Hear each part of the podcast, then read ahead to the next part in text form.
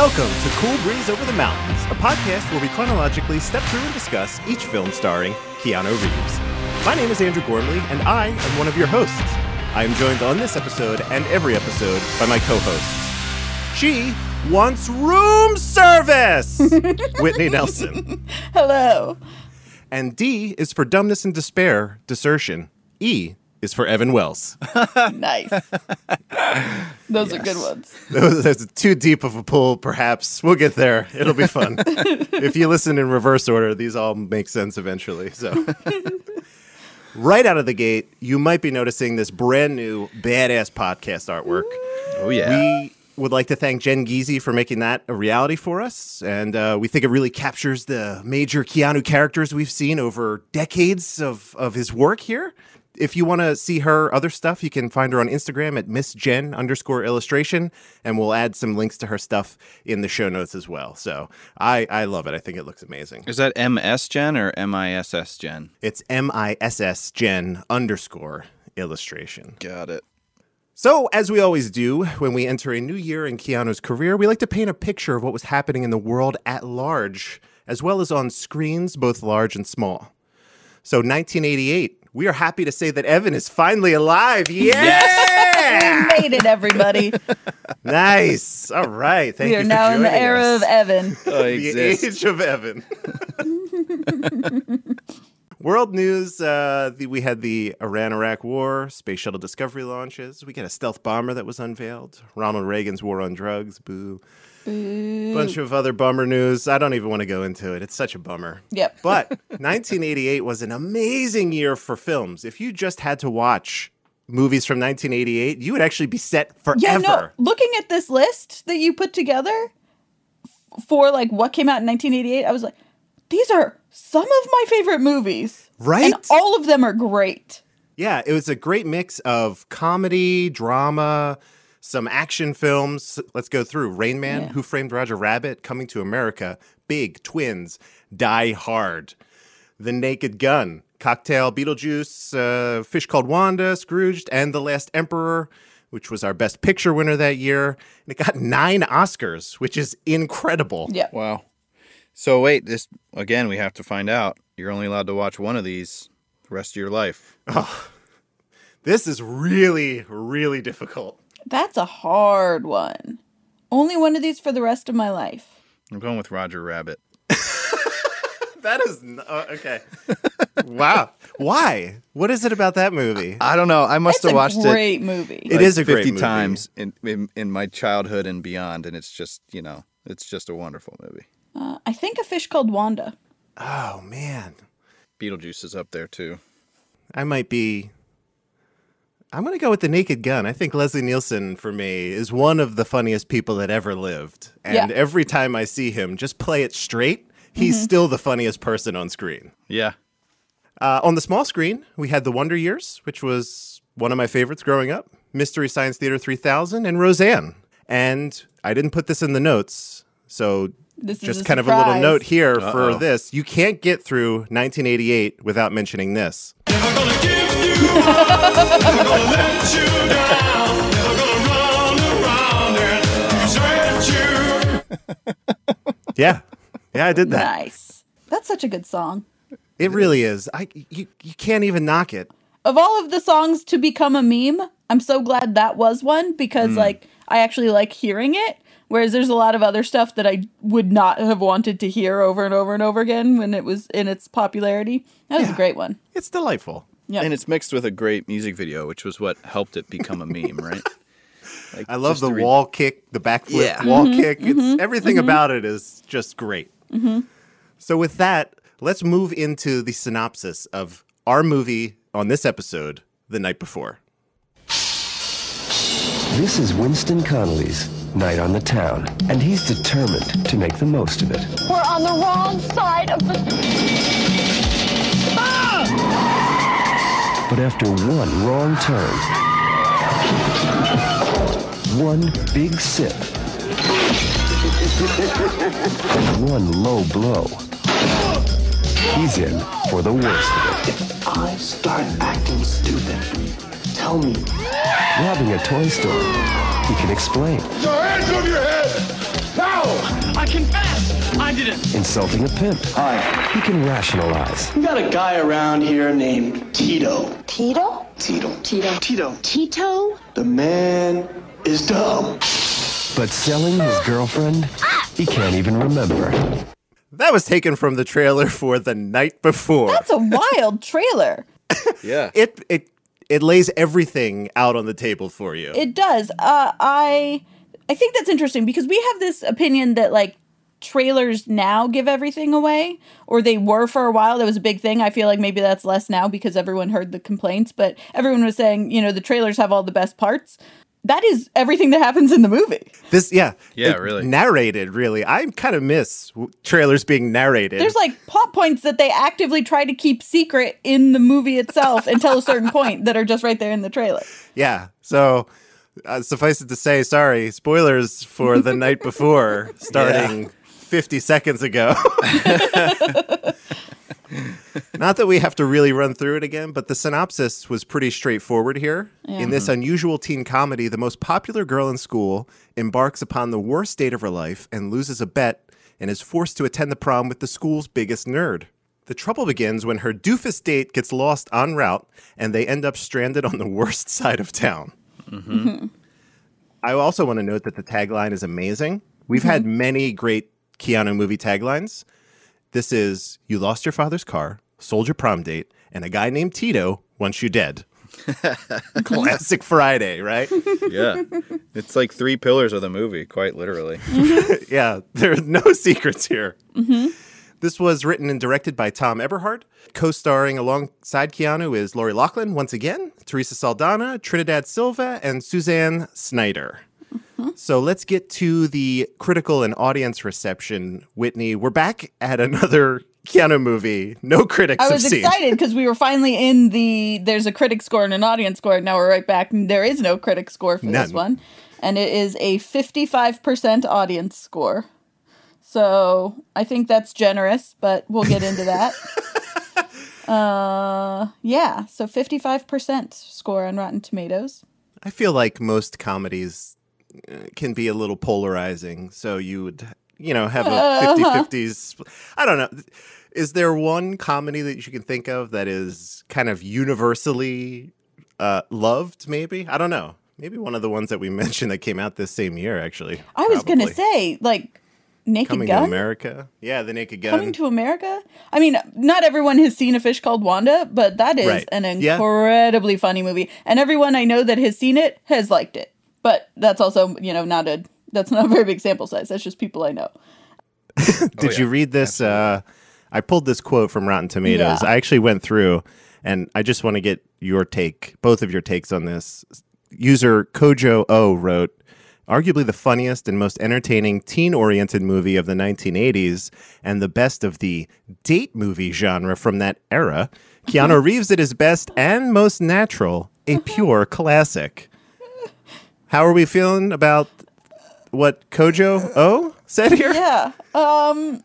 So Any I is any of this true? not a single thing that he wrote is how I would describe this movie at all. Is he a troll? I guess. I, Well, I mean, it depends on when he wrote it, right? If he wrote it in 1988, then it's probably Keanu Reeves at his best. But, but uh, we have to assume that he went stopped watching time- movies or at wait, He 19. went forward in time to go on Rotten Tomatoes, and Yeah, then went yeah. back to '88. right, he he wrote it, and he's like, just in case in the future, there's a website for this. What's a website, by the way? yeah Uh, yeah. So, I mean, this is a teen crime caper about human trafficking full of racial stereotypes. And I put down here that it was a cross between Martin Scorsese's After Hours, Memento, and The Adventures in Babysitting. yeah. Wow. You're great at marketing films. That's unbelievable.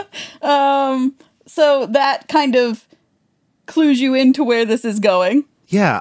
I put it out on Facebook where I was asking people what are some of their favorite films where the essential premise is what did I do last night or what did we do last night, a la The mm-hmm. Hangover, which would be mm-hmm. like the modern and perhaps like logical closure point of this genre mm-hmm. that did it the best. I got a couple really good ones Memento, The Bourne Identity.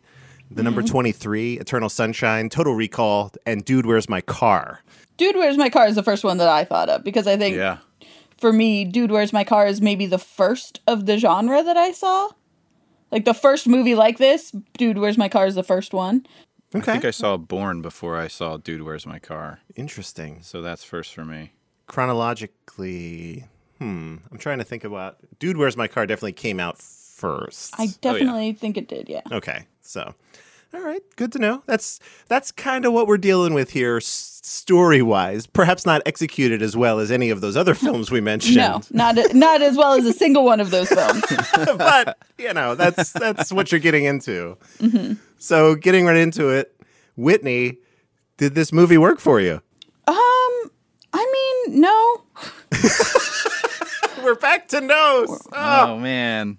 Uh, I I mean, I've been nose all along. I feel really bad about that. I'm starting to worry about being like having a, a typecast now that I Have haven't like a single one right of the choice movies. being on this podcast? The it wasn't funny. It entirely plays on like every single scene is full of weird stereotypes and you know, there's so many just jokes about gay people being the butt of the joke and trans people being the butt of the joke and fat people being the butt of the joke. And that's 99% of the what is comedic quote unquote in this movie. Um, so i think that that's a big thing is is just coming at it now with my perspective there's nothing that's actually funny in this movie. Like none of it is entertaining to me. As a movie itself like i watched the whole thing. I was in it the whole time. I i didn't get bored or anything like that so it's not one of those and i you know there were some hijinks and things that were amusing but i don't think all i think all of the humor is based off of punching down essentially and so that it didn't work for me as a comedy at all yeah, that was definitely kind of on the meaner side of the 80s, right? Where you Yeah. have here's the the nerds and, you know, ev- all those minority groups that you had mentioned. So, yeah, absolutely. All right. Evan, what about you? Did this movie work for you on any level? Yeah, actually, yeah, I'm going to go the other way. It did work for me. Um, but it, very specifically within, I, I just liked seeing Keanu in in this role. I just, I thought, I thought he did well. I thought he like played the like the doofus pretty well, and it it was. E- I think it would have been easy to overdo it, and you know he got close at times, but um, there was there was enough moments where I was kind of just having like one of those short laughs and just was like you know entertained and that's really all i was expecting from this. So um, all those other things you mentioned you know at some point we talked about this towards the beginning of the podcast. It's you know putting yourself in that time frame and all that and that kind of depends on what you're going to get out of the movie and what you're going to kind of ignore or what you're going to you know let impact your opinion of the movie and stuff. So that plays a part as well but for the most part i I was I was more I- I liked it more than I thought I would going in. I liked it less than I thought I would, but I will agree with what you said about Keanu. I think this was a, a zany Keanu performance that we didn't really see before, even when he was doing the like ducky like Right. character in the gymnast movie. Um, Yeah. we didn't we haven't really seen this from him before, and I do think that you're right in that he carried the whole movie very well and and did zany without going too over the top for the most part. Yeah, yeah. So for me, I think I'm going to probably split the difference between both of you. I never. You I- would. yeah, I mean, I don't. It's rare for me to go in and watch a comedy and actually laugh out loud. It's more of like an internal, like, ha ha ha, that was a good joke, like in my head, right? And I just mm-hmm. appreciate the joke for what it is. And that's not Yeah. exclusive to movies, that's television too. right. I thought the pacing of this, especially in the beginning when they are cutting back and forth between the present and the past, was mm-hmm. really uneven for me uh, and, and jarring. Like they they kind of hit you over the head like this is a memory. Do you hear the reverb on their voice? It's a memory. Right. Yeah. And if you're if you're in this to watch Keanu be goofy or Lori Loughlin's character be kind of a you know not so nice person, which is kind of an awesome turn of character for her from the last time we saw her in Brotherhood, where she was very delightful. I think that's worth watching, and mm-hmm. v- very little else. I thought some of the editing I noticed there are like these weird, really weird cuts they made. The cinematography and all that stuff was f- fine, I guess. I feel like they they got some ambitious people that didn't know how to execute being ambitious on this. Hmm. Like the the storyline and the flashbacks and the whatever and and how it's told in almost a memento like way and Yes. whatever. I think there's some things where people were like, "Ooh, let's do something different with this teen movie," but then no one actually had the ability to to see it through in a way. So Yeah, that's all. That's all I would. That actually would have brought it way up for me if they followed through because they dropped the flashback thing probably about 30 40 minutes into the movie. And i thought that would have been really nice as a i know eventually like they he has to just remember everything but it would have been nice to to have that go a little bit longer. So mm-hmm. that would have that would have made it a little bit better. I will say what i loved about this movie was the soundtrack which was mm-hmm. fantastic. Mm-hmm. Yeah, absolutely. I have just a little clip here for anyone listening. I'm not going to play the whole thing, but I pulled like our first introduction when they walk into the club. This is what's playing, and I I was like amazed. The I club scene this. is the best scene by far. It really is. Put your foot on. Give me something red. Baby, That's I, I cut it right there, but that is I was bopping along to Yeah. that, Mm-hmm. So that was really really really fun. Those moments. I George spent- Clinton was just George Clintoning it up in Yep. this. Yeah, and I, I spent the rest of the evening after watching this movie listening to more George Clinton and P Funk. That's right. Alexa, play uh, George Clinton indefinitely forever. Sorry if you were having Alexa at your house and it just went off. Sorry again, I just said it. Amazon cylinder, let's call it that. That's awesome. So, do we have any other things we want to talk about at a high level, or do we want to get into our play-by-play? Well, we've already talked about my high level stuff, so Ev, anything you want to add? No, I'm. Uh, let's let's let's go for a ride. Okay. All right. Whitney is going to be Yeah. taking us away on this one. So, whenever you are ready. All right. So the movie starts out with a montage of scenes of suburban America and a very weird audio choice of voiceover of Keanu waking up in the morning. Uh, like it's not just in this one, like you were talking about, you already mentioned the audio, but this particular at the very beginning of the movie has like extra stuff put on it.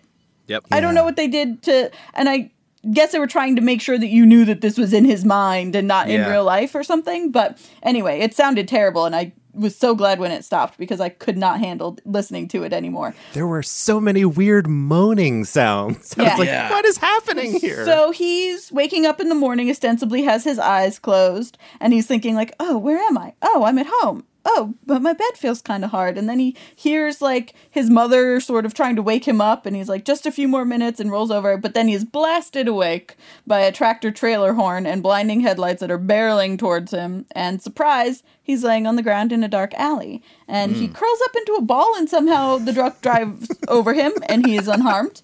Yep. Um, Lucky. and then he's laying on the pavement, and you hear like some jazz, and you hear like a lady laughing and a cat meowing, and he's wearing a white tux and a has like a pink carnation in his lapel, but looks a little little dirty and a little worse for wear. yeah. And uh, then someone in a hat looking kind of like a Latino Peter Falk comes over and like leans over him and says, Hey kid, I hope you put the money in a safe place. And he says, Do I know you?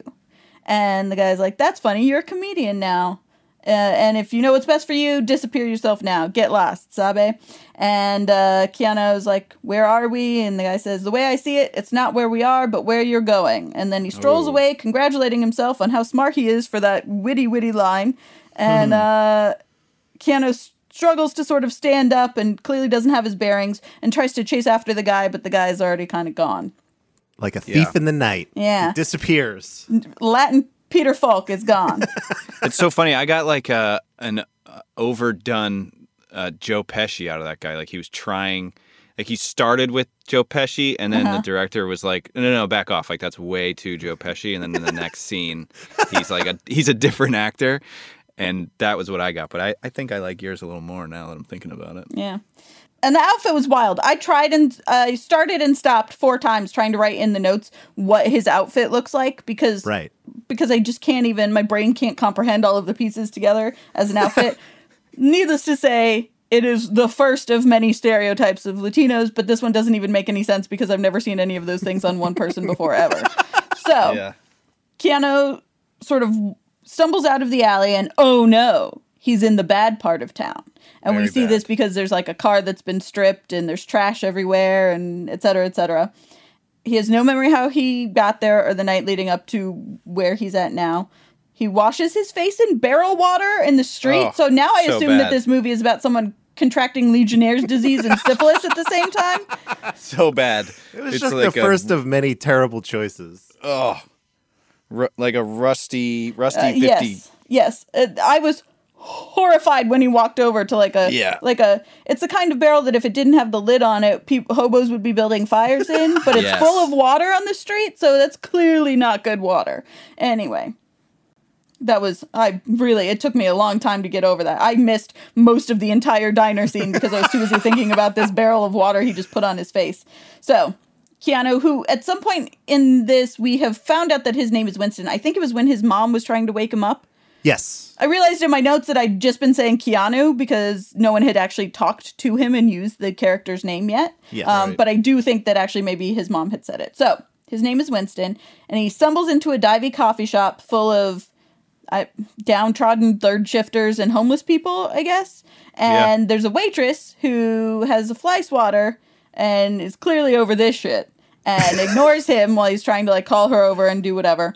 And he eventually orders a coffee and a donut and asks where he is again. And the waitress is all sassy and she's like, You want information? Try 411. If you want coffee and donuts, we can do that. So she won't even tell him the address of the building. Least helpful person Uh-huh. ever. Very. Just not- the I- neighborhood. He's not asking for coordinates. I got this weird feeling, like Sixth Sense kind of feeling when he walked in there that he, like, that everybody in that coffee place was like not able to hear him or see him. Because of, they had, none of them reacted at all to him entering into, except for the guy that he sat next to. Right. But it was just weird. Like, they were just all very not interested in anyone else that was around them. And it kind of put me in the wrong direction for what they were trying to portray. Mm-hmm. For sure. So then he takes a sip of the coffee and it burns his mouth, which sends him into a flashback of sitting at a dinner table, burning his mouth on a slice of quiche of all things, to show that they this family really puts like the white in white people because this coffee reminds him of burning his mouth on a quiche the night before a dinner. Yes. Quiche holds heat. Yeah.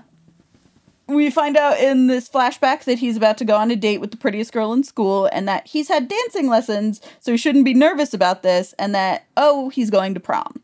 And we find out in that order, and it's about that coherent in the movie. Right. Um, and then, oh snap, we see it's with Lori Loughlin. And she was homecoming princess and captain the pep squad. And I'm pretty sure that they say that she was model of the month at a mall five months running Yeah. uh, because they mentioned the Galleria, and that is a mall in LA, and that's where they are. So, uh, Galleria Teen Model of the Month, five months running for a mall. So that's a thing. Big accomplishment, really. Very illustrious. And then his little brother sassing him, and basically the only reason anyone would have even heard of Keanu in his own school was because he's vice president of the astronomy club, and that's it. More more illustrious, arguably. That was the that's code for nerd. Yeah. Uh, so we're back in the diner. And uh, then there's a quick scare about not having any money in his pockets and getting beat up by this guy with a bunch of facial piercings from the kitchen for not having money to pay for his coffee and donut. But he finds a $5 bill and with it, a parking receipt. So he goes to Yep. the lot on the ticket and he has a flashback about popular kids laughing at him as he pulls up to pick up Tara to go to the prom. And then it was real quick. They're, you know, mean girling him as he goes up to knock on the door to get her. And then we flash back to present time and he's lost the keys for the car. He's digging through his pockets. He sees a car in the lot. It's the only one in the lot. Uh, and some street tough named Danny Boy is like, I can help you with this, and pulls out that long metal thing that you use to put into windows and Jimmy open car doors. A and Slim uh, Jim. yeah, that's what they're called. Yep. And uh, so he's got one of those, and he's like, while he's doing it, he's like, "Oh, nice radio." um, and Keanu's trying to get information out of him, and he's also not being helpful. And then this guy's like, "You don't have keys, right? How are you going to drive it?" So he's like, "I can handle this," and he gets in the driver's seat and hotwires the car. And we all know where this is going. Oh yeah. He immediately drives off without Winston, stealing the car, as everybody suspected that he would because he's a car thief. Yeah, so quick car moment. That was a car moment, 1986 um, Ford Mustang 5.0, which is effectively the American version of what he drove in Brotherhood of Justice. Oh, Interesting. interesting. Pretty wild. Even maybe close to the same color, um, like a dark, Yeah. like a deep red kind of Yeah. thing. Yep. Okay. Patterns emerge. They continue to emerge. Oh, I also wanted to call out that we're getting a really nice early dose of the Keanu run Yeah. throughout, really throughout this whole movie. Yeah. Like you could just silhouette that man, and everybody would be able to call out that run that Keanu has. Yeah. It is. It is. There's a lot of lateral movement in his run with his head. it's very fun to watch.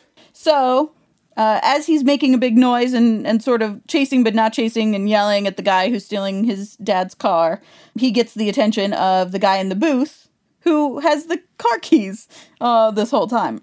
And in this discussion with the, the guy who's running the lot, who has the keys, we flash back again and we find out that Tara asked him to go out because she lo- lost a bet with another cheerleader, and so she had to ask a nerd to go to the prom.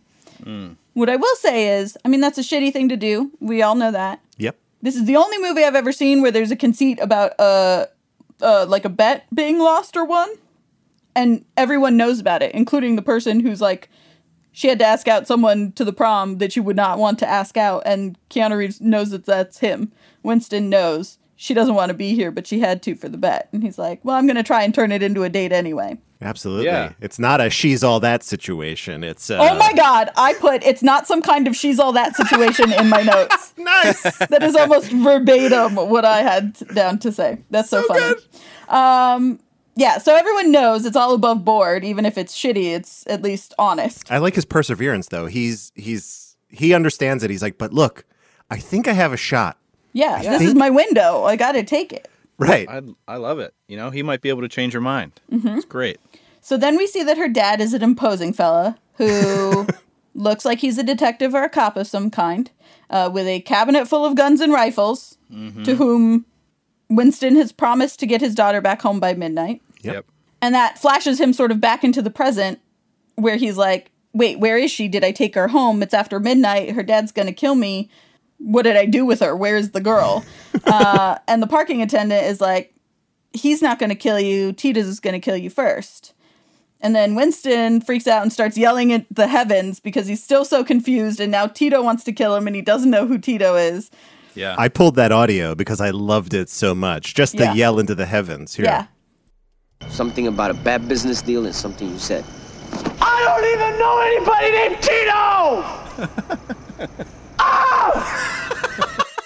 I think that this is the most realistic part of the movie because I feel like that frustration would happen in a regular movie much later on. But at this point, no one's telling him where he is. He, the car just got stolen. Like a bunch of stuff has already gone down, but people just keep telling him stuff in drips and drabs, and no one's actually giving him any information. And I think that that was a very real moment. That was one of my favorite parts of the movie. Yeah, he hit his breaking point about when a normal human yes, would. exactly. yeah.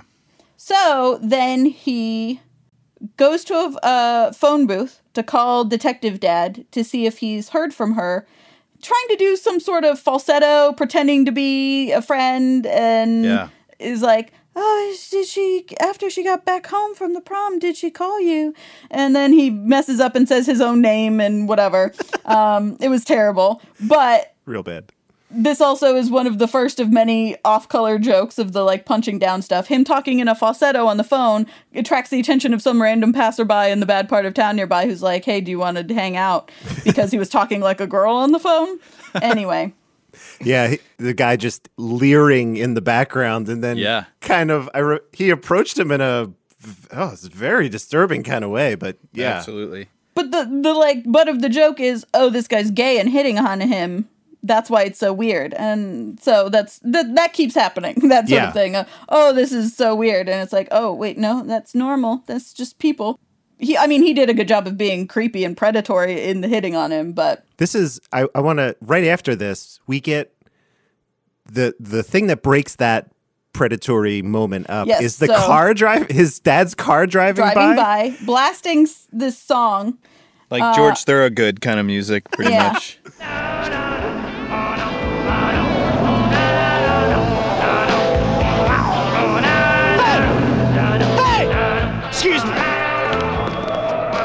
Is is it the is the driver of the car making the vocal So noises they that we're never hearing? that is never once clear. And I asked it every single time that the car drove by is is this a song that Right. he's playing? Or is he thing. singing aloud this long?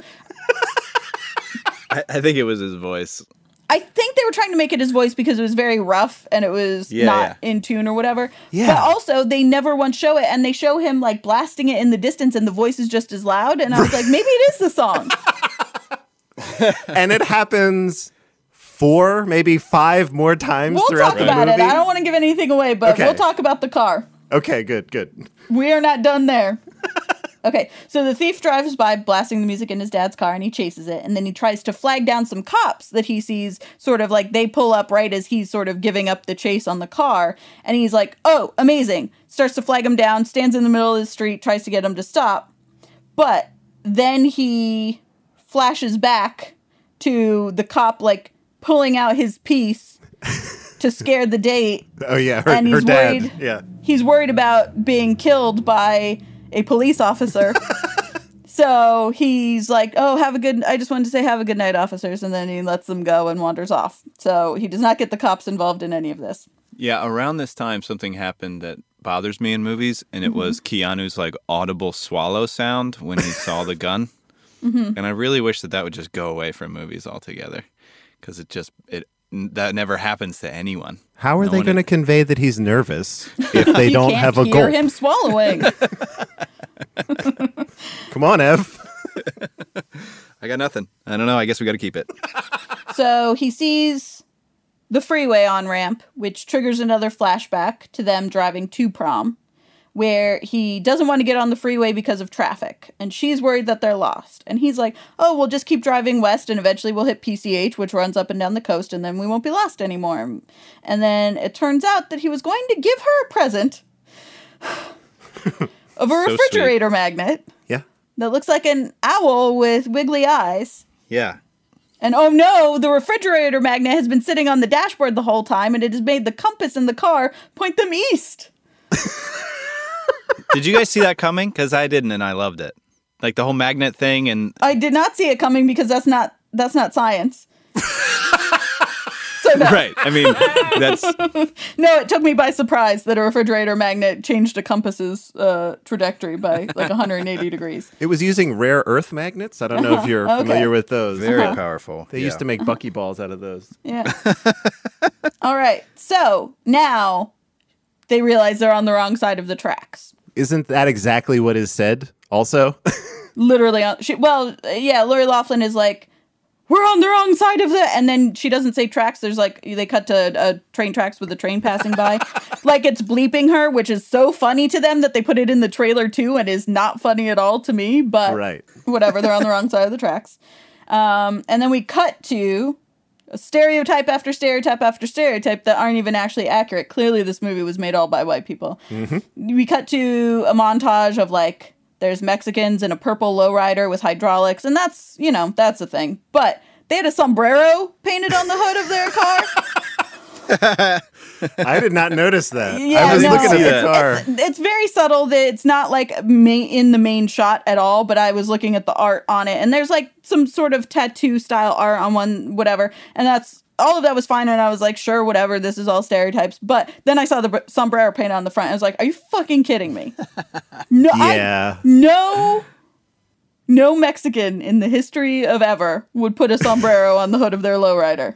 yeah. Right. It's just tasteless. And then there's a bunch of black fit dudes dancing, like break dancing all together, and they really look like they're auditioning for a Michael Jackson music video, not like they're being, you know, uh, you know, troublesome in a bad part of town. It really d- looks like Flashdance and not, oh, these guys are bad news. Yeah, like I would have, I would have sat there and watched. Like, Yeah, would no, they were all it. they were all handsome and buff and in nice clothes and breakdancing very well and yeah. Where can I put the dollar? Right? That's what I, I- exactly. You guys are doing great. It's Great amazing. I want to hire you right now. Um, So then there's some hookers on the street, and then there's like a homeless guy and a guy in a weird outfit who's maybe crazy crossing the street, and some more hydraulics pull up next to them, um, more lowriders. It was a very it's a very active scene. Like there, Yes. there are so many people out. Yeah. And like there's this like your to your point, there's like a almost a lowrider parade taking Yes. place. Yeah. And there's so many of them. And it's like, why is everybody doing this right now? It's it's hopping, yeah. But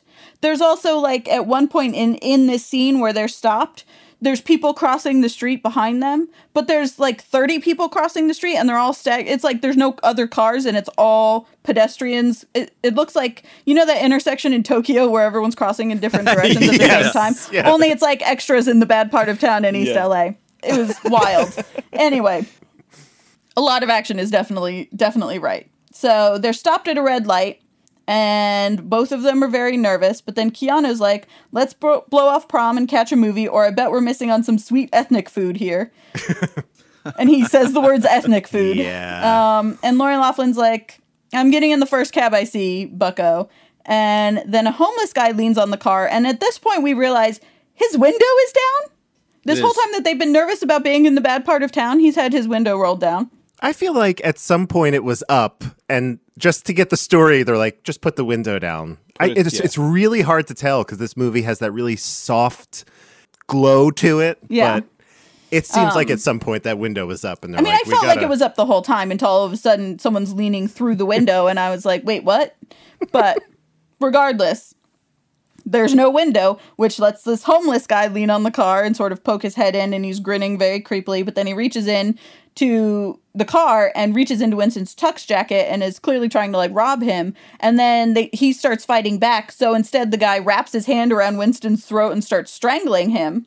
And then the light turns green. So Tara hikes up her skirt and puts her foot up and over to the driver's side to slam on the gas. And there's a whole action sequence of the hobo not letting go and hanging out of the window of the car, strangling Keanu Reeves while so he can't really drive. So Tara, Lori Loughlin's character, is trying to drive and have her foot on the gas, but only being half in the passenger seat, and the hobo not letting go and strangling uh, Winston. yeah. Yeah. Big stunt. Yeah. The the hobo's the bottom of his shoes were made of flint as well. yes, yes, the sparks were a thing. He had just gotten it, you know, recobbled or cobbled or whatever. What is that? Yeah. Re- Yeah. Again, more scientific accuracy in this movie. he had nails sticking out, you know. So in this area, we flash forward again. This is that was all like past tense. Now we're pre- back in the present, and there's these two white dudes in leather jackets who are all "Give me your money," and he's like, "I don't have any. I just used the last of it to buy coffee and a donut, and then give the rest to buy off the car lot attendant so he would give me information." right. He's incredibly forthcoming with everything so far. He is. Yes. He's like, I needed. I gave my last four dollars and twenty five for information. Yeah. I will say that is one thing in this movie is it's there's no lies. No one lies to anybody. Right. everyone is 100% honest and forthcoming with everything that they say in this movie, which is a weird choice to make when you're dealing with this much like crime and uh whatever. Anyway, the guys don't believe that he doesn't have any money, so they start searching through his pockets and they find $1400 that he didn't know was there. And one of the guys says he's going to take the money and kill him and Winston is like, "Are you Tito?" Cuz that's the only guy at this point that Winston knows is trying to kill him. And as soon as he says, Are you Tito? the thieves are like, Oh shit, Tito, is this Tito's money? And they back off. And Winston's like, It could be Tito's money. And the guys throw the money back at him and they say, Tell Tito we're cool. We didn't take anything. Count it. Keanu Reeves is like, I trust you guys, which is okay. Just met them. Yeah. Yeah. Um, trust the robbers who are holding you up. That's cool. So he does not count the money. But then they they're like, hey, you know, we're cool, man. We're chill. We'll see you around sometime, maybe at the Rat's Nest Bar in Encino. And then they run away. And now I have had to swallow a detective father threatening to kill a prom date, which is not very likely. A magnet for a refrigerator somehow being powerful enough to make a dashboard compass point the exact wrong direction. I've swallowed that too. Yeah. Uh, and the fact that apparently quiche retains heat better than other foods. We've had to swallow that. But I refuse. I can't take any more suspension of disbelief at this point. I There's refuse a line to in the believe sand. that this is anyone who is scared of a crime guy would tell the crime guy's possible henchmen at the exact bar they spend all of their time in. No. And then Also, East LA did not have a good rep at this time. Um, and still to this day, it's it's like ninety seven percent not white, which is you know there's a lot of pe- people of all different races in Southern California, but that is still to this day like it's very segregated. But East LA, definitely at the time that this movie was made, had some bad parts. But Encino is pretty suburban and nice and uh, even a little bit bougie, maybe. And I think it was at this time. So the Rat's Nest Bar in Encino. I don't know if they didn't know LA when they were making this movie, or maybe they said something like maybe they were saying a street name or something. It just sounded like Encino, but I was like, are you putting all of this bad part of town stuff in Encino? Because that's wild. That's like Wow. putting it on the main line and saying it's in the bad part of town. I didn't pick up on that at all. Yeah. No, no. Yeah. My only frame of reference for Encino is the Encino titular Man. Encino Man, right? Which looked like a beautiful place, actually. Yes, that's what I'm saying. Like, think about that. And that's what Encino is like, and was even from like the 60s and 70s. So, well before this movie. So, maybe I misheard the Encino thing. They It very clearly sounds like Encino to me, but I, I had a hard time getting over that. So, anyway, this triggers a flashback to earlier in the night again. And if you're having a hard time keeping up with the flashbacks and the flash forwards, join the club. That experience tracks when you're watching it as well. so we're back earlier. They've parked the car in the lot, uh, and the strangler homeless man did in fact get Winston's wallet. So now they're arguing outside of, you guessed it, the Rat's Nest bar. The car was almost out of gas, so they couldn't keep driving it, which is why they had to park it in the lot. And then he doesn't have any money because the homeless guy stole his wallet, so he takes Tara's only five dollars to bribe the the guy in the lot. I'll give you this five bucks if you uh, take care of the car, if you watch it for me.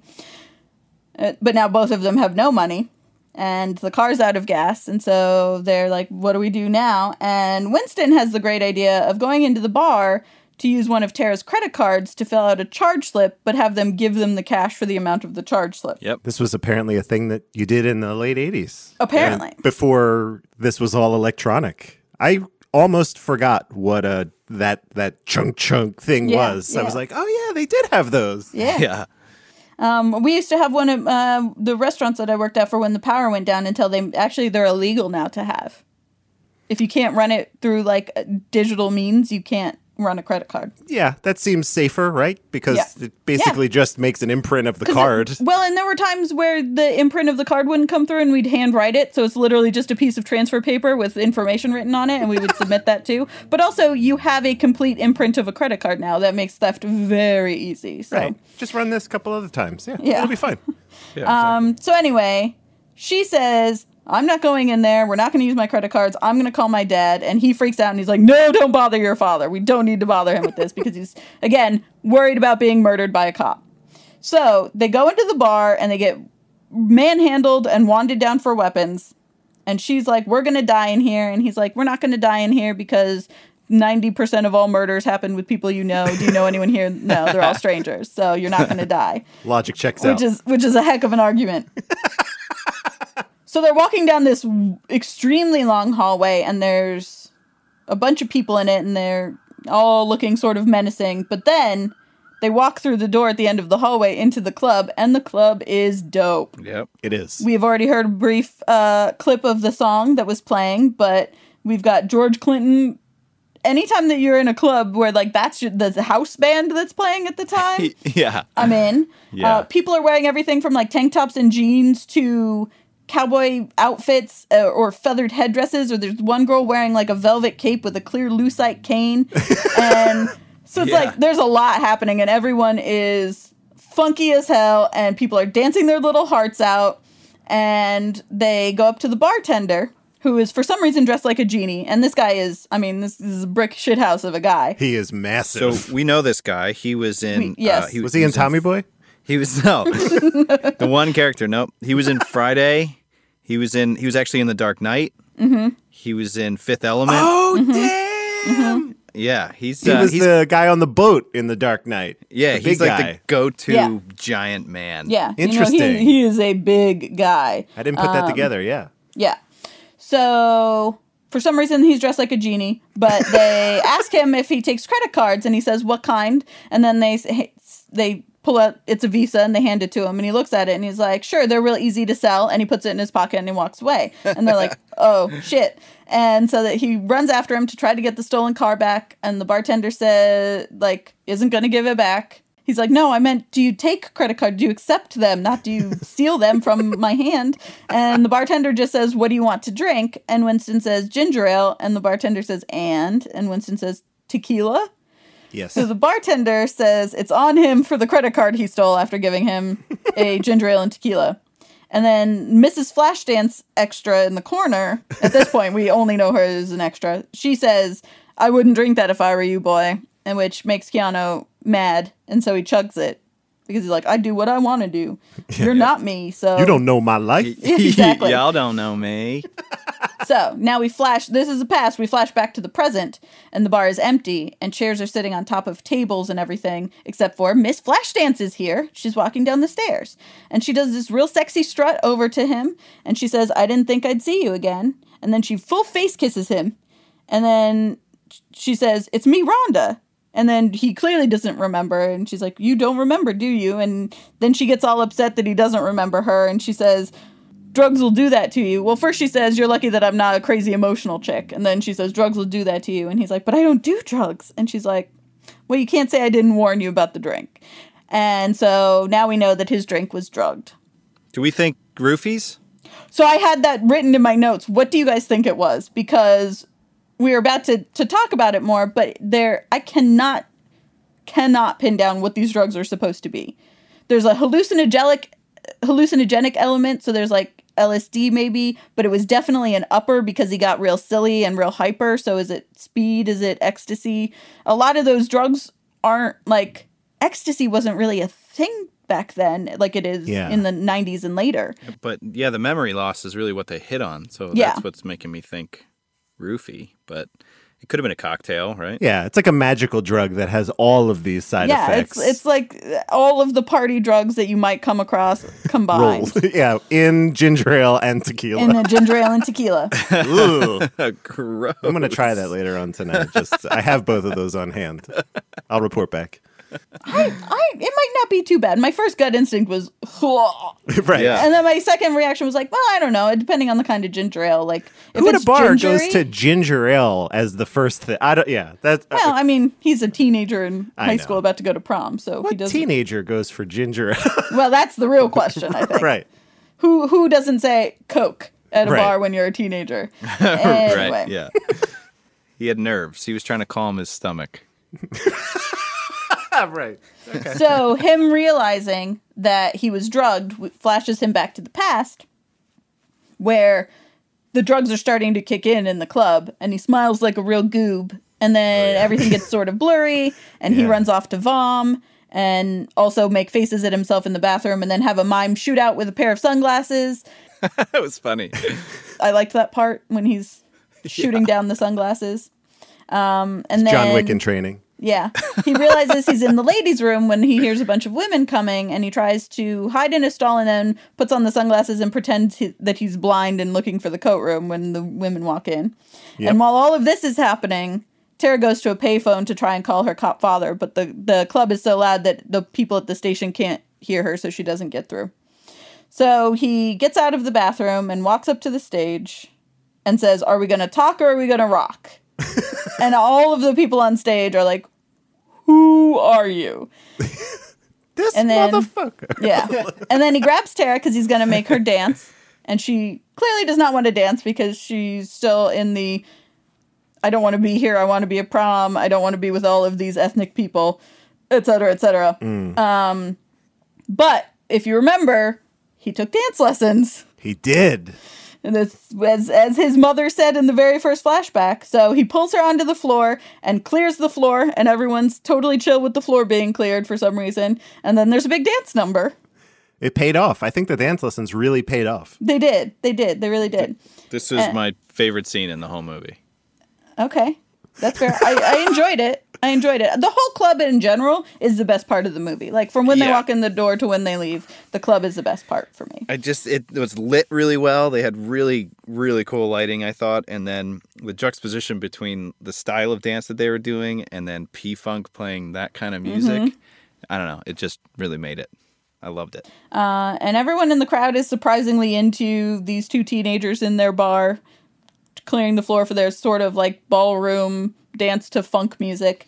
And um but then someone has broken a bottle and the the floor is wet and has broken glass so he trips and he falls mid dancing and kind of falls into slash sees a girl with a tattoo on her boob and when he looks at it and we have a clip of this but this is our first ever Keanu whoa Oh yeah. and then you'll hear you'll hear that in the clip, and then you'll also hear Rhonda, who is Miss Flashdance, pulling him away from the boobs, and why. And then he gets up on stage, and so that's that's what you're about to hear.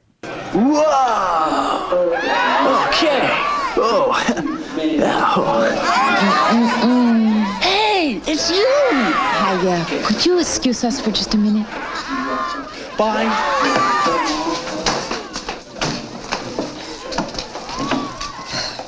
Now listen, kid. Was that always there? Look, most of the girls around here belong to Tito. Tito? Yeah, Tito. And he is pretty intense where his ladies are concerned. Tito Schmido. Listen, if I start acting stupid, tell me, okay? Hi. Hi. How y'all doing tonight? Good? All right. Listen, uh, you know, you got a guy around here named Tito. All right, Tito. All right. But uh, hold it, hold it, hold it. Wait, wait. But hold it. I gotta tell you something about Tito. The man is dumb. I want to know how many times they tried that last line. Yeah. Just the delivery, once. uh, It was that one. yeah, his delivery of is dumb. I feel like probably could have been slightly different, but you know. So the first ever Keanu Woe was ogling some boobs, yeah. and then he gets up on stage and says Tito is dumb, and then we're back in the present. And he learns from Rhonda that Tito is the big guy around here that does some of everything, but mostly he's a pimp. And then this is where we get the big reveal. Winston sold his prom date to Tito, and Tito's mad because Winston didn't say that her dad was a cop before selling her, not Right. because of this dumb thing. So Winston initially is like, "Oh, I called him done. He can't be that mad at that. You know, whatever. I was whatever." And she's like, "Yeah, he's not really mad at that. He's mad because you sold him the daughter of a cop." and then he is as he's trying to absorb the information that he sold Tara to another guy, he falls over off of his bar stool from shock.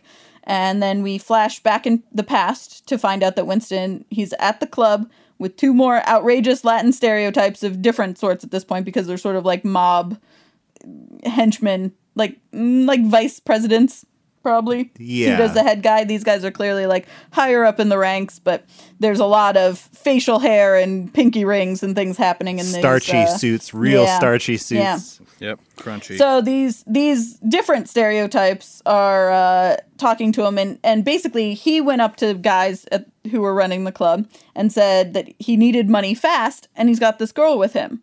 And what he's saying is, I got to get me and this girl out of here, and we don't have any money. What they hear is, I need money fast, and I've got this girl to sell you. So one of the guys says, Does she want to work? And Winston replies, I know she works at the mall. So Which she did. She did. she did. And Yeah. also she won Miss Mall five months in a row or whatever. More honesty. so then one of them walks over to, you know, inspect the merchandise. But I'm not paying attention to that anymore because holy shit, one of these guys is lighting Keanu's cigarette with a watch. this wristwatch. Oh, it was so awesome. There's a wristwatch and it's like a calculator wristwatch, but instead of a calculator, it's a lighter. And I don't know anything that happened for the five minutes surrounding that lighter scene because I was so blown away by that lighter. Yeah. It was a Casio for sure that just happened to have Uh-huh. this functionality. Uh huh. So then there's a whole bidding scene where they like are naming prices and they go higher and then Keanu Reeves is on drugs, so then he starts underbidding himself and ha ha ha. And then this one guy playing pool is like, You're a sucker, I'd have paid double for her after they settle on fifteen hundred dollars for uh whatever. And at this point he still does not realize that he's selling her. I don't know how, even on drugs. I feel like $1,500 does not just get handed to you by thugs.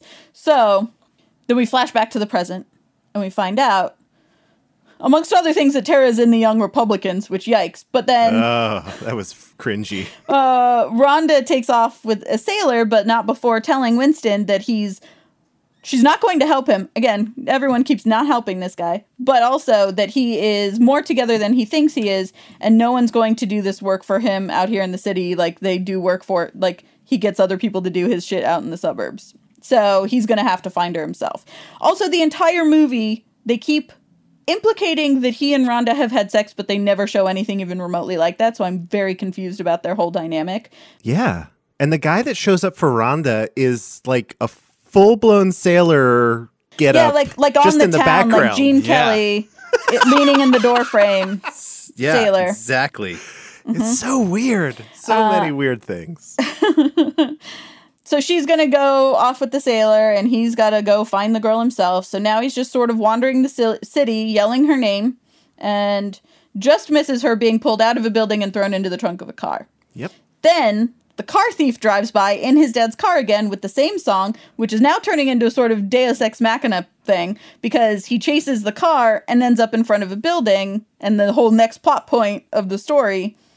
So there's a guy standing outside of a building, and Keanu tries to talk black to the guy out front of the building. He's like, I know hip jive talk. And I, I could not, I almost threw up listening to it. It made me so uncomfortable. I debated pulling the audio and I was like, I can't do it. I Yeah, no, we don't need to get more of that into the world. No. So then the black guy rightly says, Get your honky ass out of here. Right. And he, just then, the cops pull up. Well, they drive past and they see the two people standing there very, very still and cl- mismatched and awkward, and it's something's going down. So the cops turn back around and they get out of the car and they open the door and they do that pose like over the door of the car with the guns and they're like, "Put your hands over your head." And Keanu thinks that all of this and the cops and they're out looking for him because of the cop father and he so he thinks that they're out for him and he puts his hands over his head and he's like, I did it. I took drugs and sold her to a pimp. And the cops are like, What? because that's literally all he says is I took drugs and sold her to a pimp and no one knows anything that's happening here, including the other guy standing next to him. But the guy standing next to him takes this confusion moment as an, uh, a chance to like get the advantage and pulls out a giant rifle and grabs Winston and now it's a hostage situation Yeah. where he makes the cops get into the back part of the car and then so they're locked in and then he shoots the radio and then they run inside the building where it turns out the guy was a lookout for a toy heist and they grab everything they can and run out to the truck and then there's a car chase with Keanu getting thrown around in the back of a truck with the toys and that was clearly on some sort of like gimbal because they were actually like rotating it like a rock tumbler. I just want to note really quick that Mm-hmm. the name of the toy store, I don't know if either of you saw it, Yes. it was called We Be Toys. nice. and oh my God. It's great. For- good. Terrible. Terrible. So the toy thieves are like, I can't go down for stealing toys, blah, blah, blah. They're talking to one another. The whole chase is happening. And then they get away and they get into a garage. And the toy thief pulls Keanu out and says, Wait, so what was it you were looking for again? and gets on the phone to ask around, which is more help than any toy thieves would normally be Definitely. for this random person. He's like, "Oh, let me see if I can help you find this girl. I'll get on the phone and call my contacts." and then it turns out that she's a whorehouse called Gal Babies, Yeah. and these very helpful toy thieves are like, "Oh, we'll drive you over there." Maybe they were stealing the toys for children and they're actually like kind hearted, you know, Sure, yeah. Peter, just nice men. I know a lot of kind-hearted, nice men who carry giant, giant rifles with them. Well, you know, that's just what Up you the you know, sleeve. Yeah. Mm-hmm. Exactly. so these helpful toy thieves drive him over to the to the whorehouse and they're just sort of cruising and jamming and Keanu's like, Can we go any faster? And they're like, No, I don't want to get another moving violation or whatever. and then they're just sort of chatting until Winston mentions Tito's name and then there's like a skid and a needle drop and they throw him out of the car and skid away. But it actually happens to be just outside of the brothel anyway. Convenient. Yeah, convenient. It's perfect. So he walks in, and the madam has fallen asleep watching TV on the couch. So he sort of just sneaks in pretty easily and starts to go upstairs. And then again, jokes that didn't age well. There's a, a trans thing that happens about a person who looks like a girl and then has a voice like a guy and whatever. And then he hears crying, and he walks into a room and sees the prom dress that Tara's been wearing the whole movie. But it turns out that it is a middle aged woman doing a whole like balloon and streamers prom first date scene for John's, and she bought the dress from Tito, Yep. who apparently sold Tara immediately after finding out that her dad was law enforcement and he didn't want anything to do with it, so he turned around and sold her to somebody else. This uh, this woman doesn't know who Tito sold her to, but she does know that Tito got three grand for her, and Keanu's like, "Hey, wait a minute." That guy shooting pool said he'd pay twice as much for her, and that is twice as much. so I got to find the bald guy. He used math to solve mm-hmm. the problem. He did. He did. Cue ball. Perfect name for a bald guy playing pool. If not a little on the nose, but a but little okay. on the nose. So all he knows is that there's a bald guy, and the bald guy would pay twice as much for her. So that's his lead, and he runs out and he stops a different Latino stereotype. Now it's a day laborer in a pickup truck, and pays him hundred dollars to drive him all around the city to ask questions of all of the people in the bad part of town to find out who and where bald pool guy is. And after a montage of a bunch of not having any luck, did you have something? Cue ball. Cue ball. but we don't know it's cue ball yet. Yeah. Oh, you're right. I'm sorry. They don't say get cue that. ball until the, he's standing in front of cue ball's apartment. Well, it should also be noted that along the way, he bribed people for their clothes. Yeah, He- so he has a bunch of no luck with people, and he's like, it must be this dirty white tuxedo that I was going to prom in that's the difference. so I'm going to buy clothes off the backs of like four random men and change my outfit Yep. with parts of different people's outfits. So now he looks like he fits in, I guess, uh, because the first hooker that he stops knows exactly where to tell him to go, and she's like, "Here's where you find Cue Ball." So he stops at a, a newsstand outside of Cue Ball's apartment to ask the guy, "Does Cue Ball live here? Where is he?" And uh, the guy's not giving him any information. He's like, "Who wants to know?" Blah blah blah. Get out of here, kid. And as soon as it, he says. I'm here for Tito. Tito wants to know. Then he's like, "Oh, it's the third floor, first door on the left, or whatever." Super helpful. Yeah, It was he such a great turn. and, and stands up straighter and like has enunciates every word very nicely and everything. There's Yeah. there, that guy actually did one of the best acting jobs in the movie, in my opinion, when he goes from like crime guy newsstand, get out of here, punk. No, who wants to know? Into like, oh, uh, yeah, okay, Tito wants to know. Here, Yeah. He gestures with like a knife that he's using. He's like, "Oh, it's right in the building, third door on the or whatever." Uh-huh. Yeah. it's like it was really really funny. It was funny. Um, and then for some reason, this newsstand out front of Cue Ball's apartment sells a bunch of like five or six different models of gun, but they're not guns; they're lighters. but it's The like 80s. literally a selection of different kinds, like a snub nose revolver or like a Glock or like a whatever. There's uh, six different kinds of handgun that you can buy, but they're all lighters. So he buys one, and he goes upstairs, starts kicking in doors, which Dude, is ballsy as heck. And this is the the point. This continues for the rest of the movie. All of a sudden, Winston, Keanu Reeves' character, is like, "Fuck all these guys." I can handle myself. There's no instigating event that makes him feel like he can handle himself because he still hasn't actually encountered any guys yet. I uh, yeah, I really loved that classic kick the door in and it just closes right on him again. Mm-hmm. That was so funny. Just swings wide open.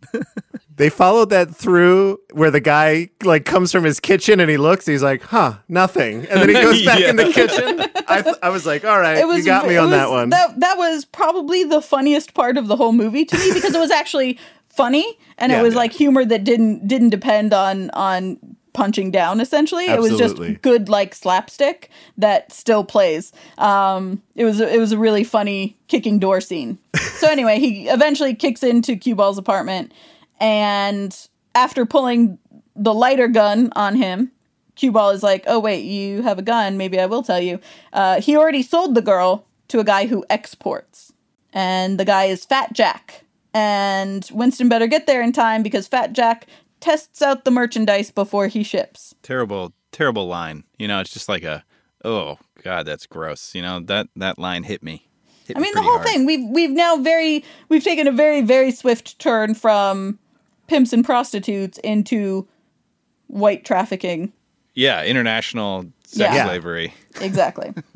so he is going down to wherever Fat Jack is, and Fat Jack is out front with a very nice car that has overheated, which gives Winston time to climb the fire escape to the motel. But Evan, do you have any thoughts on the car? Oh my gosh, I love that it was. It's you know, such a like good car. It's like a '60s. I think it was like a '60s caddy, just a big land boat, kind of beautiful. I think it was pink, right? It was just this. Yeah, it was Yeah. like a Real- salmon, even, Yeah. if you real will. presence. Yeah, I, it was. I salmon was the color that I, I thought it was too, and it was uh, just beautiful, just a beautiful car. But the engine has overheated, and so Fat Jack can't leave right now. Oh, sorry. It is a 1959 Lincoln Premier. for those of Yeah, you it didn't are look like a caddy to me. I, I mean, I don't know anything about cars. I, I do know, like the, like fifty five to sixty five, and those that like Chevy, Cadillac, sort of those all those cars that look like that because those are my favorite cars. Yeah. Right. Beautiful. But that didn't look like one that I had seen before. So Lincoln, okay. Uh, it looks like a Lincoln. Lincoln always makes those big giant like yachts. Yeah, yeah, yeah. It's luxury. Yeah. It's Absolutely. luxury. So, Keanu's climbing into the building and having some fire escape issues and whatever, and but it's okay because Fat Jack is still downstairs, distracted by a cigarette machine and whatever. So he's breaking into the building. Uh, there's fat jokes that didn't age well, just like all the other jokes. Yeah, the guy looks at the stairs and asks if there's an elevator. Yeah, Yeah. he's like, you have an elevator and and stuff like that, and they're they're really going hard on how fat this guy is, and I mean he's fat, but he's not that fat even. So they could have found an actor who was fatter than Fat Jack if they were going to go that hard on the fat jokes. Yeah, yeah. Yeah. Anyway, the the motel desk clerk guy says, "Be careful with those floors, buddy. They're what you might call antique." Little foreshadowing. Yeah. I didn't. Uh, I knew that that meant something. I just didn't know uh, exactly what he was talking about. So Well, so part of it is that they put it in with a whole bunch of other fat stuff right away, like the whole elevator thing, and it was like boom, boom, boom, joke, joke, joke. And so uh, it plays as another fat joke of like you're gonna fall through the floor because you're so fat. But then we've it's just foreshadowing. So Winston finds Tara. Lori Loughlin is handcuffed to the bed in a bra and panty set that is way cuter than a teenage girl who had to take a nerd to prom that she didn't want to take to prom would have had on under her prom dress. Those are that's underwear that you wear when you want somebody to see it, and she did not want him to see it when they met up at the Ooh. beginning of the night. So that's Or did she? a continuity error, in my opinion. Maybe she wanted to go off. with him. She mm-hmm. wanted to go with him all along. no, no, they just wanted to put her in cute bra and panties because she's Lori Loughlin. This is the scene that like plastered all over the IMD page, right? Is like oh, it's it's all over everything. When I Yeah. searched this the movie only the- image, yeah, the night before right. 1988, that's the only thing that I saw was this image of her in the bra and panties. Um, so she's handcuffed. One of her hands is handcuffed to the headboard. And so he does a whole thing about like, you know, have you been taken advantage of? And she's like, no, I've just been stripped and thrown into a trunk of a car and handcuffed to a bed. That's all. But no one's touched her yet. So they are trying to he's trying to break the bed to get her cuffs off before Fat Jack gets upstairs and we this is intercut with him huffing and puffing his way slowly up the stairs. yeah. To fix that, he lights a cigarette. Yeah. um so he's trying to break the bed so that they can get the cuffs off and he asks if there's any clothes. And she says no there's just a tube top and a mini skirt and he's like well that's clothes. And she's like no I can't wear that. And he's like uh something is better than nothing. And she's like no tube tops are out of fashion. And the mini skirt is vinyl. Right. so the tube top is out and the skirt's vinyl so no way I can't wear that. Justifications. but by this point, he has Fat Jack has plodded his way up the stairs, and Keanu hides in the bathroom when they hear him coming. And then Fat Jack says, "How would you like to make it with me?" and starts undressing. And then he and Tara say "make it" to refer to sex about fifty thousand more times, and my skin was crawling off of my body because I cannot handle people one time saying let's make it is bad enough. But then it literally is said over and over and over again in the next few scenes. And she has some line about I, you know, all of the football players have hit on me and I haven't slept with them, so why would I start with you or something like that. And I was like, that has nothing to do with anything Yeah. here. Up until this point, I don't think she realized the precarious situation that she was actually in. Yeah, so th- I mean, the like threat of of rape and sex slavery is over her the entire time, and she seems to not ever realize it. She's joking around when he walks in the door or whatever. She's sassing the people who are like manhandling her from place to place. She does not seem to realize how dire her predicament is until now. Yeah, but there's there's like a lot of there's a lot of oblivious throughout this movie for both of them. You know, like Well, and I think part of it is if you play down her, if she's not scared, it's not as serious a, a subject matter. right. I think that's part of the reason why they did it is because this is a teen movie, and if she's there the whole time crying because she's about to get raped, it's not a teen movie anymore. Yeah, that's a good point. Um, so I think it's more the choice of this isn't funny if she's scared. So she doesn't know that she's in a bad situation this whole time until right at this moment. Which they diffuse with comedy. They do. So there's uh, a fight scene that ensues. It's more about fighting the crumbling hotel than each other. It's more door humor. Yeah, really. more door humor. The doorknob falls off, and then he punches through the door, and then uh, there's a lot of door humor. And then Keanu Reeves like runs and throws his shoulder against the door, and the door breaks off the hinges, and Fat Jack falls through the floor, and the door falls right over the hole, so Keanu Reeves does not also fall through the hole. Phew, that was lucky. Yeah, it was this is good physics. It's the only time science is panned out in this movie so far. it was it was a surprising outcome for that fight scene. I was Yeah. I was I thought that was pretty funny. So then Tara's like, I guess I don't have a choice in wearing that mini skirt. And she's really against this outfit, you guys. Mm-hmm. Yeah. As Winston is zipping her up into her tube top, we see that Fat Jack fell into Rhonda's room, of all things. Convenient. And yeah, and she's pissed because she's just trying to make a living and be, you know go about her life, and guys are falling on top of her through her ceiling. And then she walks into the room and she's like, "Oh, it's you! You found her. Good job!" And then she looks at um, Tara and says, "Don't wear a bra with that with a tube top." And she's like, "Oh, I know fashion." Don't tell me what or what not to wear with this tube top. And Rhonda's like, all I'm saying is if you're gonna walk the streets, and Winston's like, hey Rhonda, I told you she's not a hooker. I sold her on accident, and now she found out. Tara finds out that she's been sold as a hooker and mm-hmm. then a sex slave, and she gets so mad about being sold into the sex trade that she snaps the headboard off the frame and carries it with her because she's still handcuffed to it down the stairs, and she's yelling at Winston the whole time. And then he starts yelling back, and I don't care what he's yelling back. He's sold a girl into the sex trade, so he Yep. doesn't have a leg to stand on in any Yeah. of this. He should not get indignant, but he does. But he yells back that she's an egotistical, self centered little brat, and definitely from what we've seen in this movie, that's true. But also, she's been hijacked into the bad part of town and then made to force, like, be at a club she didn't want to be at, and then get sold in sold to a pimp. So like she can be mad and she can be self-centered. That's fine with me. He doesn't have a leg to stand on, but the they, they fight all the way down the stairs. And Rhonda's like, "Oh, young love," but then she's like, "Oh shit, it's sunrise, and we're at the corner that Tito's gonna meet you at. You better get out of here." But they're too busy fighting for him to hear that. He pays no attention to Rhonda, and they stroll right smack dab dead into the alley that Tito and his boys are in. Beacon Street. Uh oh. Beacon Street. and then Tara starts yelling at the guy standing in front of the car, which is clearly not a good idea. Again, she has no idea of the situation that she's actually in. Mm-hmm. Because she, she's just mad and yelling. And so she's like yelling at all of these hoodlums who are clearly about to shoot them. uh, and then it turns out in this altercation, the guy standing in front of the car, who we think is Tito, is not Tito. Tito is the guy from the very first scene, the Latino Peter Falk. Surprise. And the the guy who said to Winston, "Get lost if you know what's good for you," and also thought himself so clever that he'd be better appreciated in Berlin. That was one of the things that he said as walking up down the alley in the very first part of the movie.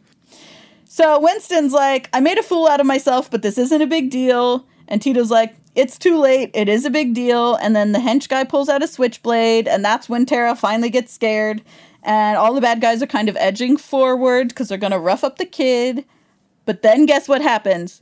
What I am now calling the coup ex machina pulls up. And the car thief jumps out of Winston's dad's car and he's there. And he knew that Tito had been looking for a car just like it. So he'd been driving around all night to find Tito and give it to him. Interesting. And that's why this car has driven Keanu Reeves to every single plot point in the movie. that car had more gas than they let on. if that dude was driving around for hours. I'm sure. I'm sure he stopped and siphoned some gas out of somebody else's car, and that's why he was Okay. driving around all time, fair, all night. fair. with. So Tito hits, hits Winston in the nards, And then Tara gets mad that he does that and steps like steps up to stand up for him, but then he slaps her across the face, and then that makes Winston mad. So Keanu's all like, "Don't hit my girl," and he pulls out his lighter gun, and everyone backs off because now he's got a gun. And and then there's a whole debate uh, amongst the crime boys about whether or not he'd been packing heat all night, and he hadn't, and or he had. Is the gun real? I don't think so. Maybe it is. And while that's happening, he gets up off the ground, gives the gun to Tara so she can keep it trained on them and pointing at them while he tries to get the handcuffed bed frame into the back of the car so that she can also get in the car. Uh, she points it at them and pulls the trigger, which I thought was an interesting choice because that gun is, for all she knows, a real gun and loaded. I don't know who she's trying to shoot at. They don't show like who she's pointing the gun at, but she's about to kill somebody. Right. Except for the gun is a lighter. So the little flame pops up and that's it. But just as that happens, he's already got the uh, ignition started and they peel out of the alley. So now he has the girl and he has the car. So Tito's Tito's definitely going to chase after him. The, the car thief even says, "Tito, he's taking your car."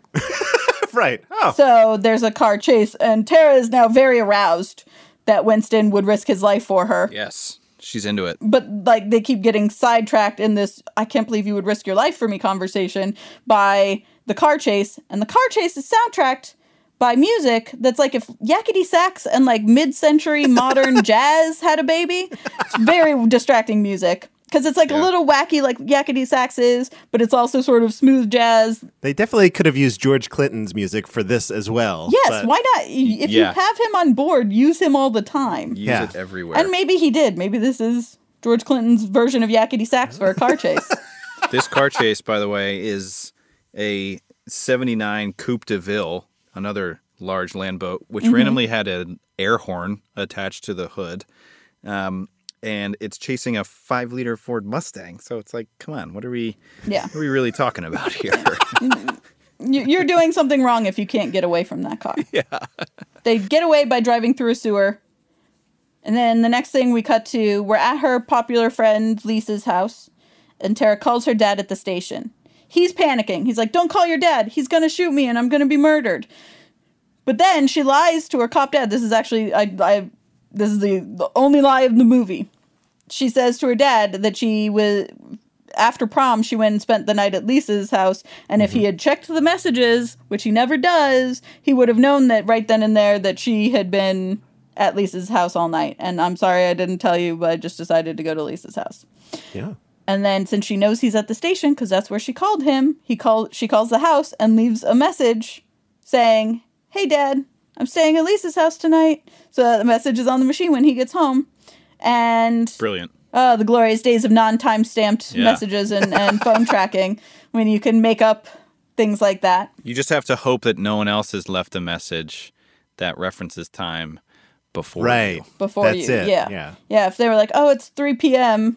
right. the next day after prom," and then you're then you're shit out of luck. you know, risk you take, I guess. Yeah.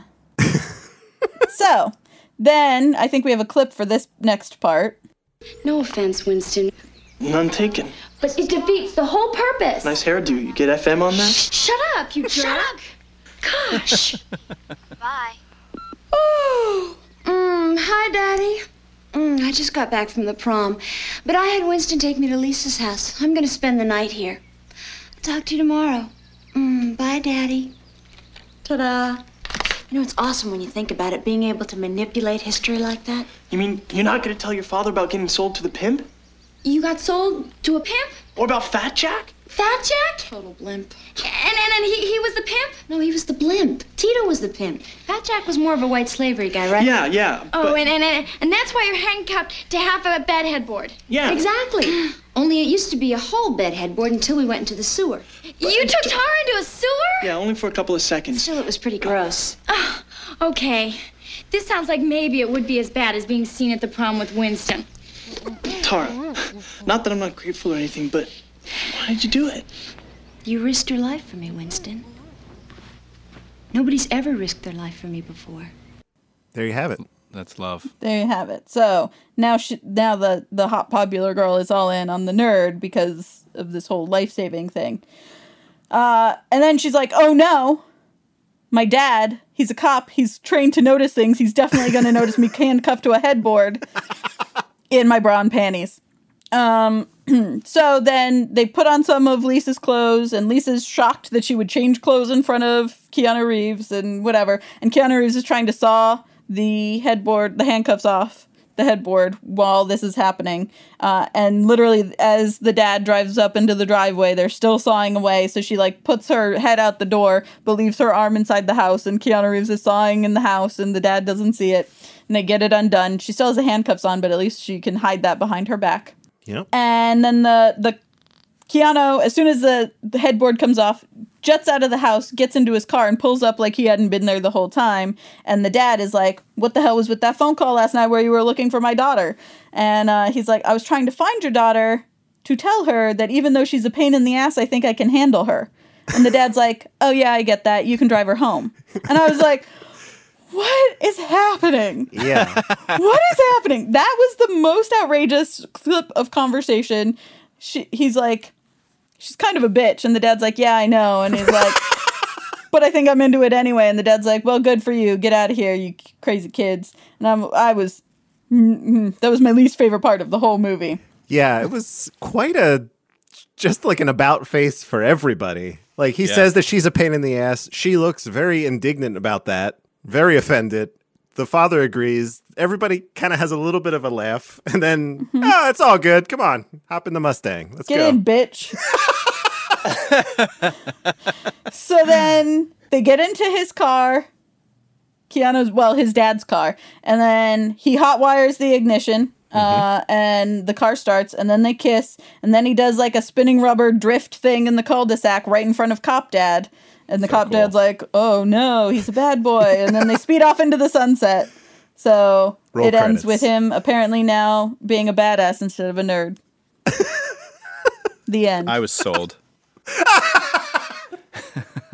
It only took. It was the last ten minutes of the film that yeah, he, he learned a lot, man. He, had to turned into a rise to the occasion. He he became a man in one night Mm-hmm. and a following morning. Right. I don't know. I'm not super sure. Yeah, I'm not. The character development mm, doesn't track. Doesn't track for me. Agreed. Agreed. So I guess with all of that, Whitney, th- I think I know the answer, Uh-huh, but I think you know the answer as well. I think you might have said it right up Uh-huh. at the front. But Yes. would you recommend this film? No, I would not recommend this film. okay. Okay. No, I think that that it is uh, it does not play well at all anymore. I think maybe it would have been funnier and it would have been whatever at the time.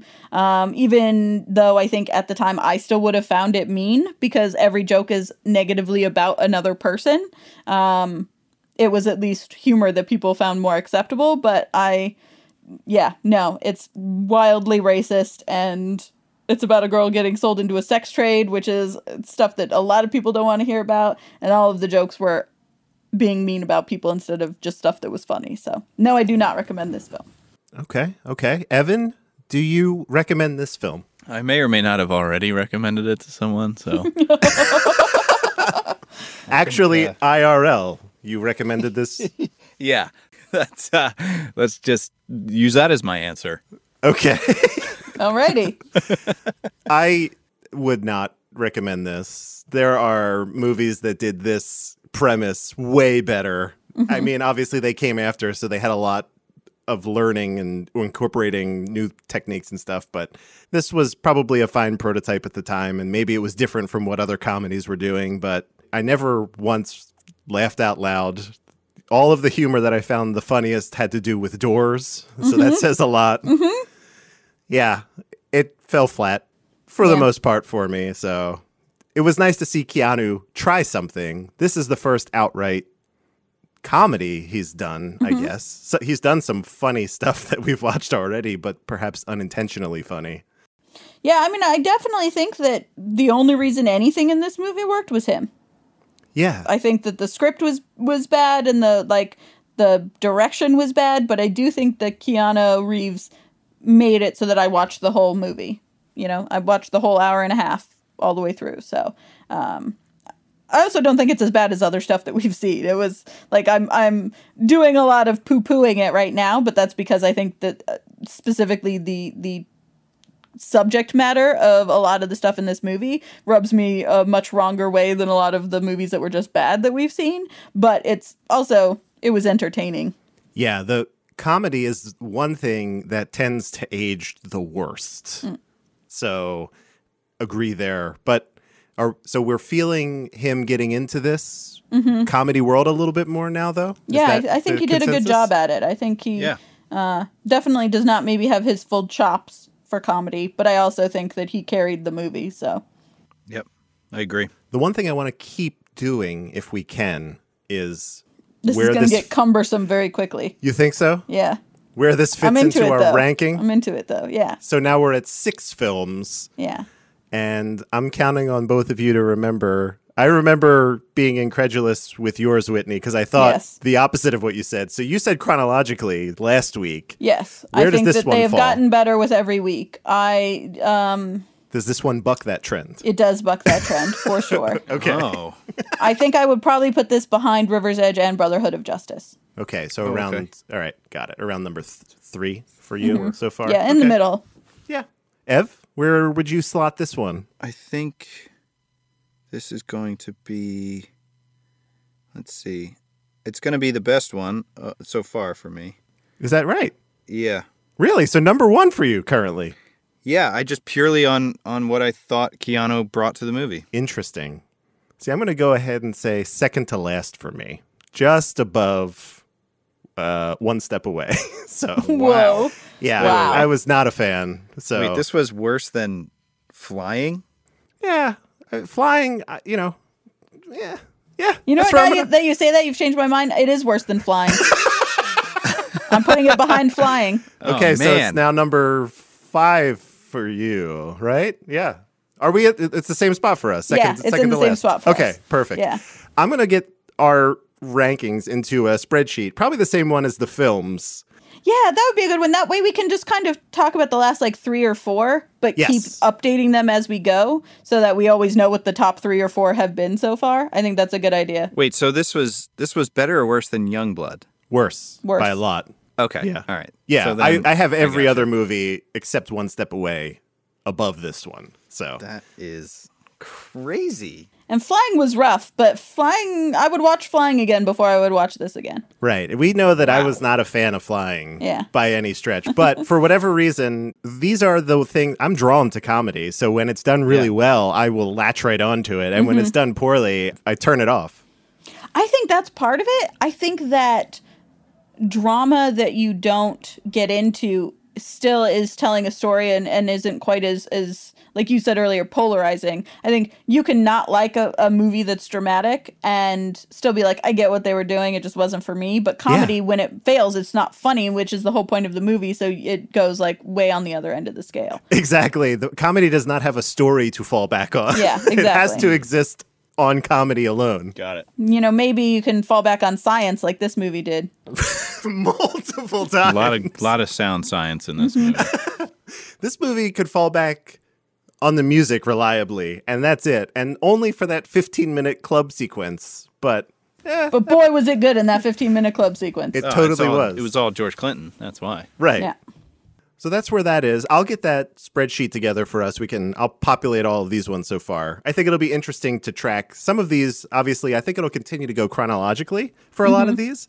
And then some of them will probably be quite a backslide where Yeah. we'll be back down Yeah. in this neck of the woods for, even me- newer movies. For me, it's been you know pretty steady incline, but I think we're going to see a lot of you know uh, peaks and valleys. Yeah. Classic Keanu. Yep, that's his whole. That's that's the what's so intriguing about Keanu Reeves is the peaks and valleys. That's it. You gotta we have to stay strong through Yep. the through the good and the bad. So. Exactly.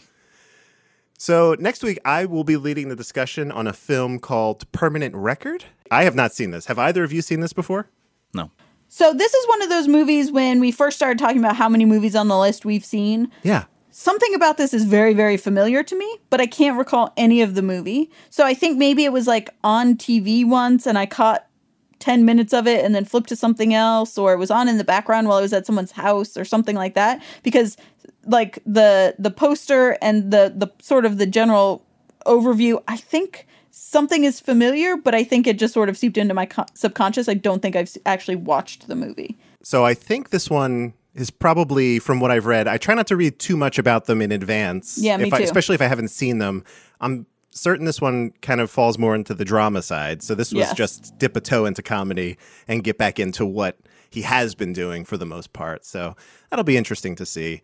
And I think this also has a pretty decent cast, permanent record. I mean, so hmm Yeah, I'm looking forward to it. Yeah.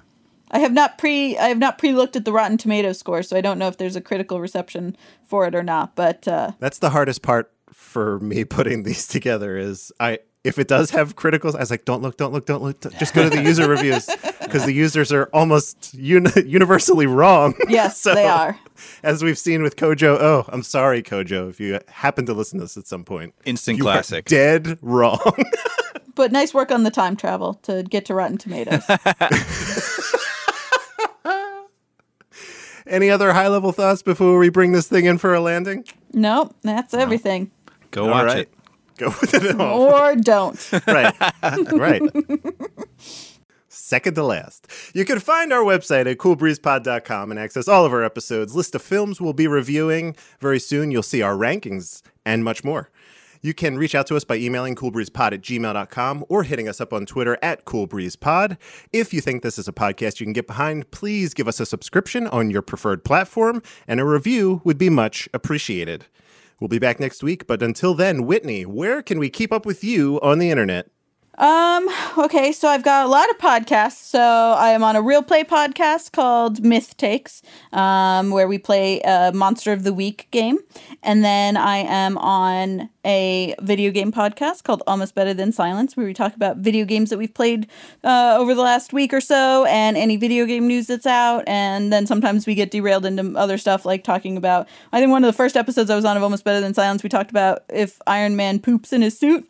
Um, and then my other uh, podcast is called Historical Hotties, and it's kind of um, a, it's we take different categories of historical figure and try and figure out which one is the hottest. And the most recent one that I believe is out is uh, Wits, and we pitted Dorothy Parker against Oscar Wilde uh, to debate which one was hotter between the two.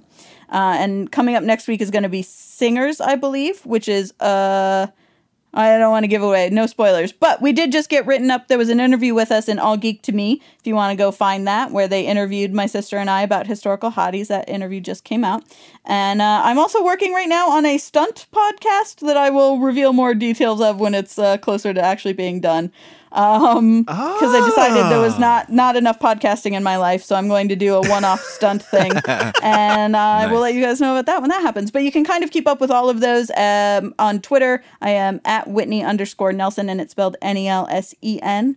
And uh, yeah, I will usually retweet or tweet about everything that's going on with me on the internet, so you can find me there.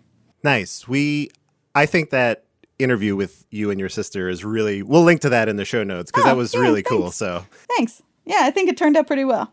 awesome. Ev, Yes, Andrew. if you would be so kind.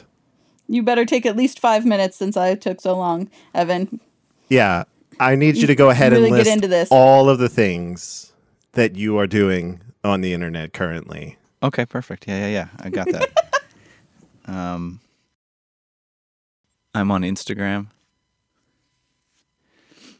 at at Evan Acree, Mhm, A C R E E.